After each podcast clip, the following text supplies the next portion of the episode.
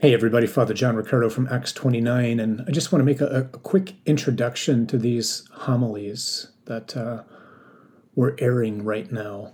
These were originally proclaimed a year ago, uh, Holy Week 2019, and though they're a year old, they seem even more relevant right now given the situation that we find ourselves in, not just in the country, but in fact in the world as we continue to deal with this pandemic. The theme a year ago was reflecting on the extraordinary things that God has done for us in the person of His Son and how those things, those real moments in history, namely Jesus' death and His resurrection, and then His sending us out into the world to recreate the world or to be agents of recreation until He gloriously returns, only seem more significant now. Given obviously the number of people who are sick and who are struggling because of the virus, those who are anxious about loved ones who are sick, the many men and women who are putting themselves on the front lines each and every day, whether it's in healthcare or in other ways of being first responders, those who go to work so that we can have the things that we need to live our daily lives, and the rest of us who are just simply wondering where is God in all of this?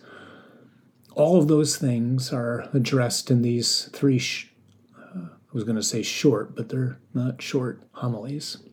So, again, even though they're recorded from a year ago, we pray that the Word of God, uh, which is the substance and the foundation of everything that's being reflected upon, will find room in our hearts to calm our fears and anxieties and to fill us with unshakable confidence in Jesus, who is not just kind or good or merciful, but who is risen and who is Lord and who holds our lives in his hands.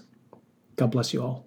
So I'm approaching these uh, three days that have begun tonight, tomorrow, and Holy Saturday, especially the vigil, as something like a, a mini parish mission the last one I get to be a part of, if you will. This is the last time I get to celebrate these extraordinary feasts that we're celebrating this week with this um, really amazing parish family.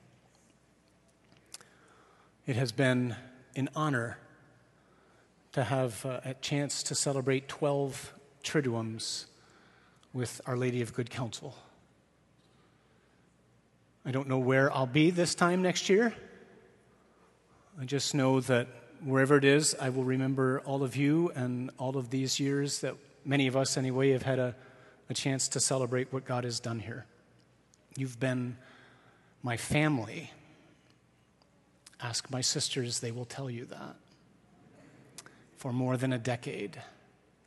And I just want to say, as we begin these great days, what an honor it has been to serve here how thankful I am to you, uh, and how much I really love you. I've always found the crowd at this particular Mass, Holy Thursday, to be the most inspiring. This is not a holy day of obligation. If you're here tonight, you get it, or you want to get it, unless you got dragged here by your folks. And if you did, sorry, you're going to be here a while. I know many of us are going to stay after Mass to go downstairs to pray. Some of us are going to go home, change, and then come back to pray. Once again, just a reminder that the church is open until midnight. The Blessed Sacrament is reserved downstairs in our social hall so as to give you and me a chance just to waste time with God and to ponder anew all it is that we are beginning to celebrate in these great days. These are the three days that forever changed the history of the world. And so, again, I'm asking Jesus myself and want to encourage you as well. Lord, teach me something new this year. So I'm approaching each of these three days as something like a chapter in a three chapter book. So I'll give you the titles in advance of where we're going to go. So the, the tentative title for the Easter Vigil on Saturday night is The Deceiver is Deceived his dominion is destroyed, and you and I are sent out as witnesses. Tomorrow, Good Friday, is something for everyone. And tonight, I want to entitle The End of the Eclipse. So let me try to touch on three things tonight. Two recent articles that were written by a, a local popular columnist in our Detroit area, the connection between these two, and what I think is the one word that God wants all of us to hear in these days. So, first, the two articles. Mitch Albom, writer in the Detroit Free Press, wrote a Sunday article a few weeks back that was entitled, Why is Living Shorter, Dying Sooner a New Trend? So, if you happen to see this, Albom notes that life expectancy in our country, despite unbelievable advances in science and medicine, is going to decline for the third straight year. That's the first time since 1918 that that's happened in our country. For those of us who don't remember 1918, I think we have one person in the parish who was alive in 1918, although she doesn't remember it either. That was the year the end of World War I and the outbreak of the Spanish flu, which impacted a third of the world's population and which caused some 700,000 deaths or so in our country.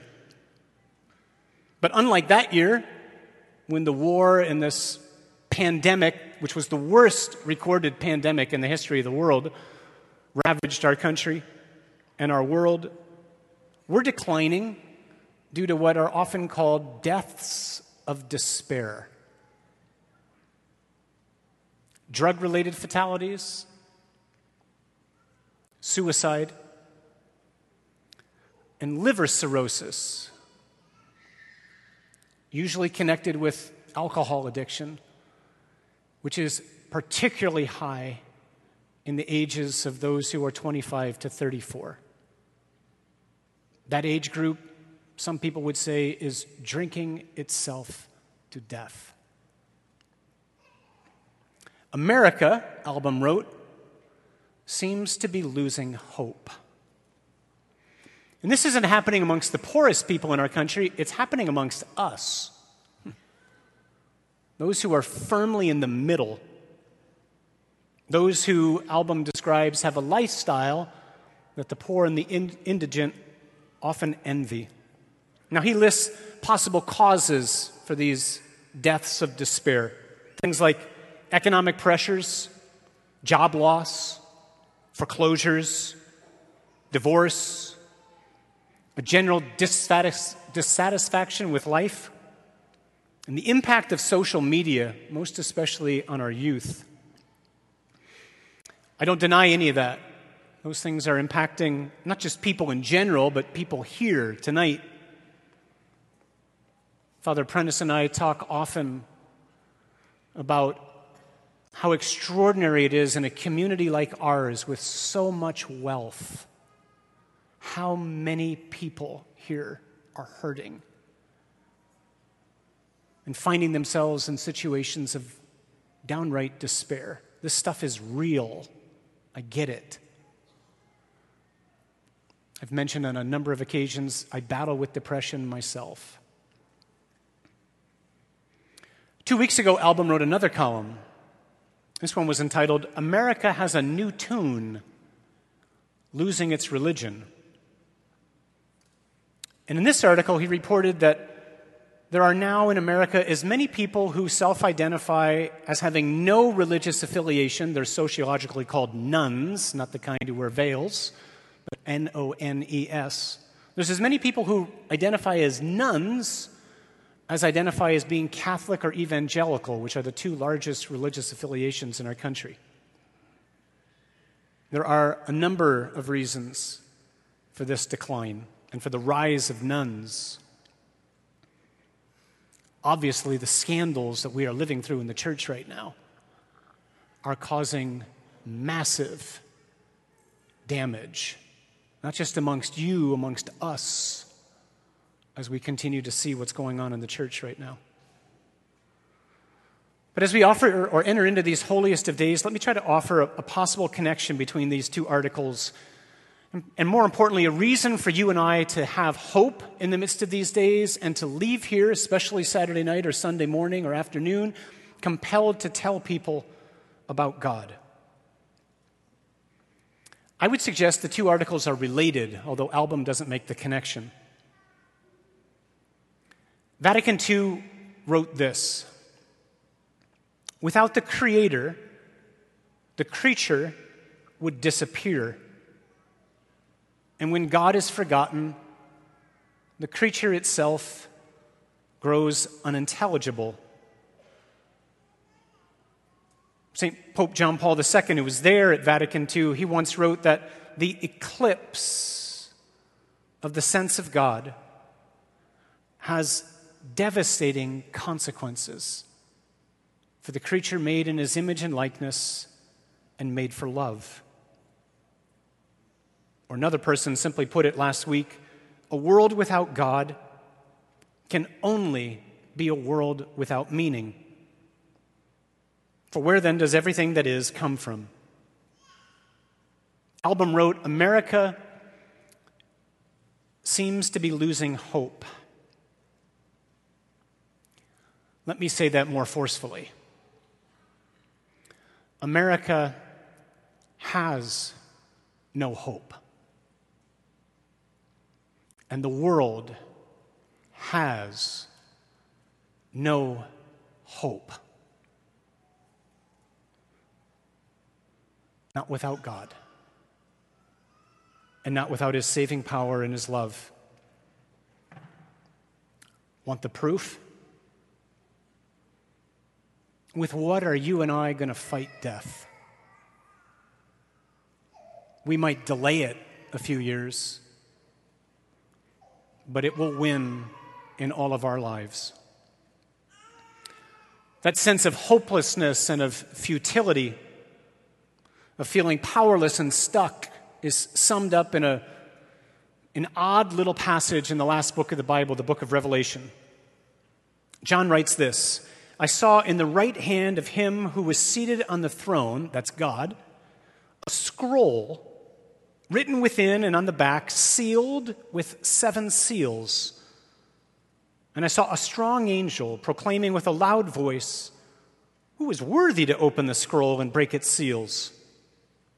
And no one in heaven or on earth or under the earth was able to open the scroll or to look into it. And I wept much that no one was found worthy to open the scroll or to look into it. What in the world does this mean? The scroll is an image of human history. The seven seals are an image of the fact that history is stuck it's locked in a vicious cycle of futility. It's trapped in hopelessness. And the weeping is due to the fact that there's no way out of this hopeless situation. I've stated a number of times, especially over the course of the last year you, me, our world, everybody, we're in the mess that we're in because our race was deceived in our infant years by a creature who was made good by God, but who, out of envy of us, tricked our first parents in the infancy of our race to rebel against God. The result of that was our race handed itself over to slavery, unknowingly, to powers you can never win against. Most especially sin, death, and hell itself. That's the bad news. Here's the good news there is a way out. And the way out's tied to the appearance of a mysterious figure in the Old Testament, a figure who's a, a foreshadowing of something, someone actually, who is to come. And the figure is a lamb. The text on the wall in the sanctuary right behind me Genesis 22 8. reminds us of how Abraham was tested by God and led his only son, his beloved son, Isaac, up Mount Moriah where he was about to offer him as a holocaust. Now, make no mistake, this reading causes people tremendous confusion. God never intended or would have let Abraham kill his son, it was a test. It wasn't just a test, it was a foreshadowing, a foreshadowing of another only beloved son who ascended another hill called Calvary, which, if you've been to Jerusalem, is about a long football throw away from Mount Moriah.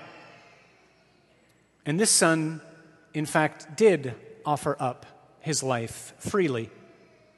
And on the way, Isaac said to Abraham, Father, here's the fire and the wood, but where is the lamb for the sacrifice?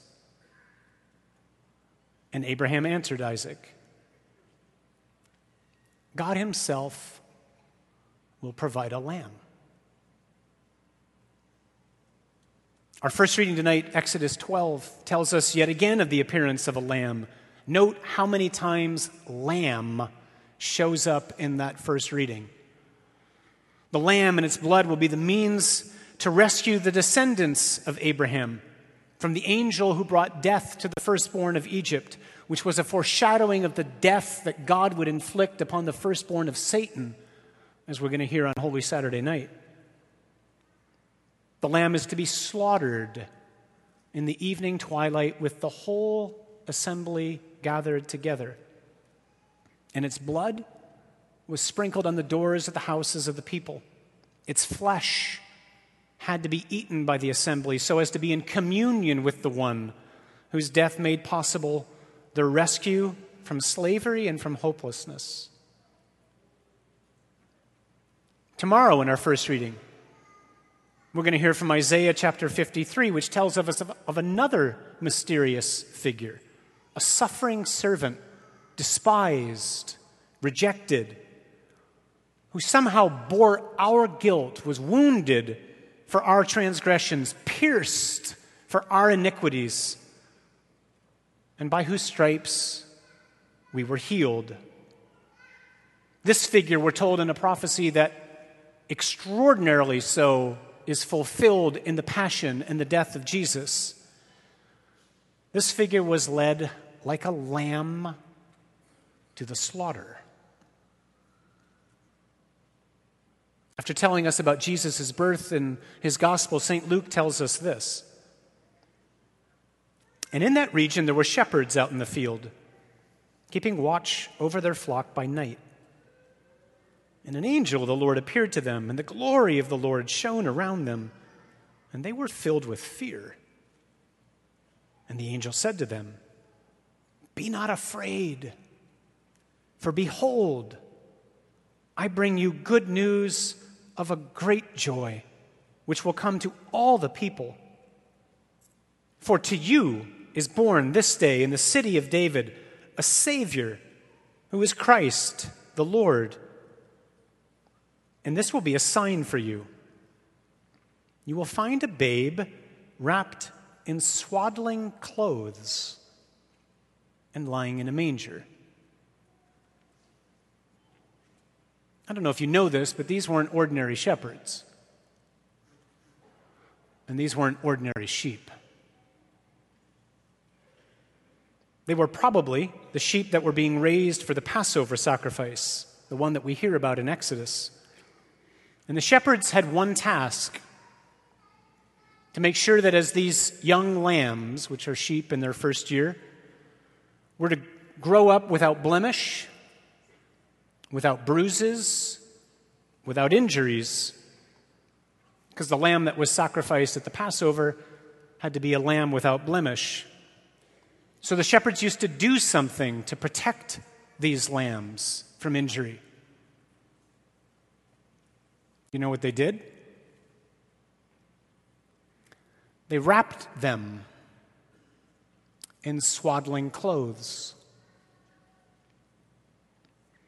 All of these Old Testament images and prophecies, they were in the background of the people's minds on that one real day when St. John the Baptist on the banks of the Jordan River unexpectedly and out of nowhere pointed to a man walking by in the crowd and cried out at the top of his lungs, There he is! That's him. That's the one Abraham said God would provide. That's the one foreshadowed in the Passover. That's the one Isaiah prophesied about. That's the Lamb. That's the one who takes away the sins of the world. That's our hope. That's the quote on that side of the wall. And so in Revelation 5, after the weeping over the fact that history seemed to be stuck in hopelessness, we read this. Then one of the elders said to me, Weep not. Lo, the lion of the tribe of Judah, the root of David, is conquered, so that he can open the scroll and its seven seals. And between the throne and the four living creatures, and among the elders, I saw a lamb standing as though it had been slain. And he went and took the scroll, and when he had taken the scroll, the four living creatures and the 24 elders fell down before the Lamb. And they sang a new song, saying, Worthy art thou to take the scroll and to open its seals, for thou wast slain, and by thy blood didst ransom men for God from every tribe and tongue and people and nation and hast made them a kingdom and priests to our God, and they shall reign on the earth. This slain and yet miraculously standing lamb, this one who alone can unlock the scroll, this one who alone can rescue our race from hopelessness, he's the solution. He's the only real, definitive, and ultimate solution to our problems, our discouragement, and our despair. And He has a name. And His glorious, all powerful, majestic, and beautiful name is Jesus. And with the appearance of this lamb comes the end of the eclipse of God. That is to say, God is made visible in Jesus. In the events of these three days, we come to see that God is not only real and that He's not simply omnipotent. God is love, and He acts. He rescues, he frees, He intervenes, He saves, and He fights for His children so as to deliver them from what are hopeless situations. That is, He rescues us from the clutches of death and from Satan's grip. And He continues to feed us all along this journey that we call life until we finally get to our true homeland. And the food he feeds us with is nothing less than himself. His own body and his blood, foreshadowed in the first Passover meal thousands of years ago, fulfilled in the Eucharist instituted on this night in that upper room, and given us tonight from this altar, which the Archbishop consecrated for us last week. These scriptures in our sanctuary, though they were uttered hundreds of years apart, they stand us or stand before us as a constant reminder of the fact that God knows what He's doing. The world isn't stuck. History and life isn't meaningless. And so, with that, let me share with you the one thing that I think God most wants to say to us tonight, tomorrow, Saturday. Most especially, perhaps, to those of us who find ourselves here tonight discouraged, maybe even depressed or in despair for whatever reason. It comes from Exodus chapter 14, a passage we're going to hear on Holy Saturday night. The Israelites have been rescued from slavery in Egypt, but Egypt realizes what it's done, wakes up, and says, We got to go after them. And so they pursue the Israelites and they trap them at the Red Sea. And so now the Israelites are faced with a big body of water in front of them and the most powerful army in the world behind them. And there is no way out. Or so it would seem. And they do what I would do they scream in fright. And then God tells Moses to tell the people. God tells me to tell you. God's telling me with all that's going on in my life these words Tell them to stand still and to watch. Because I am going to fight for them. Whatever it is that's causing you or me to feel discouraged or hopeless, to feel stuck or powerless, to feel unloved or as though you don't matter, just sit still in these days and watch. Because God is fighting for you.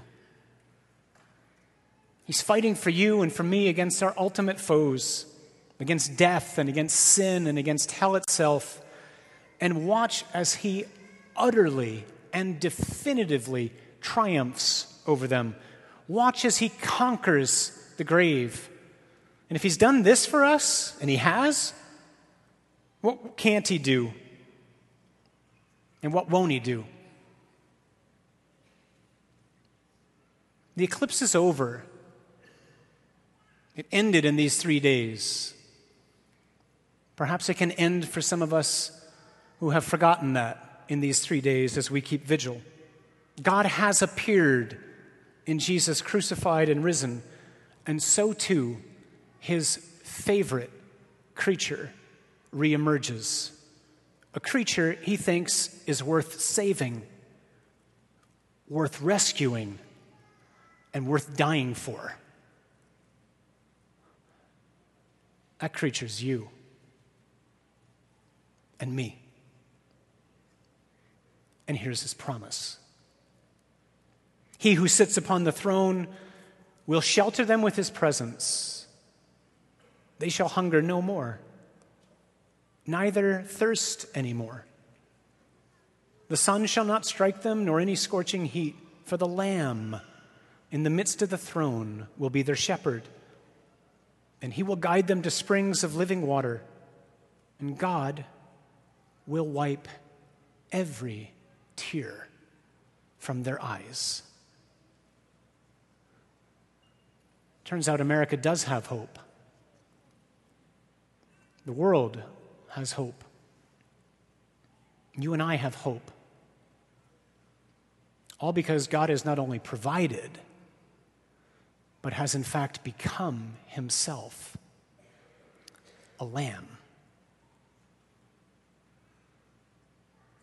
We adore you, O Christ, and we praise you, because by your holy cross you have redeemed the world.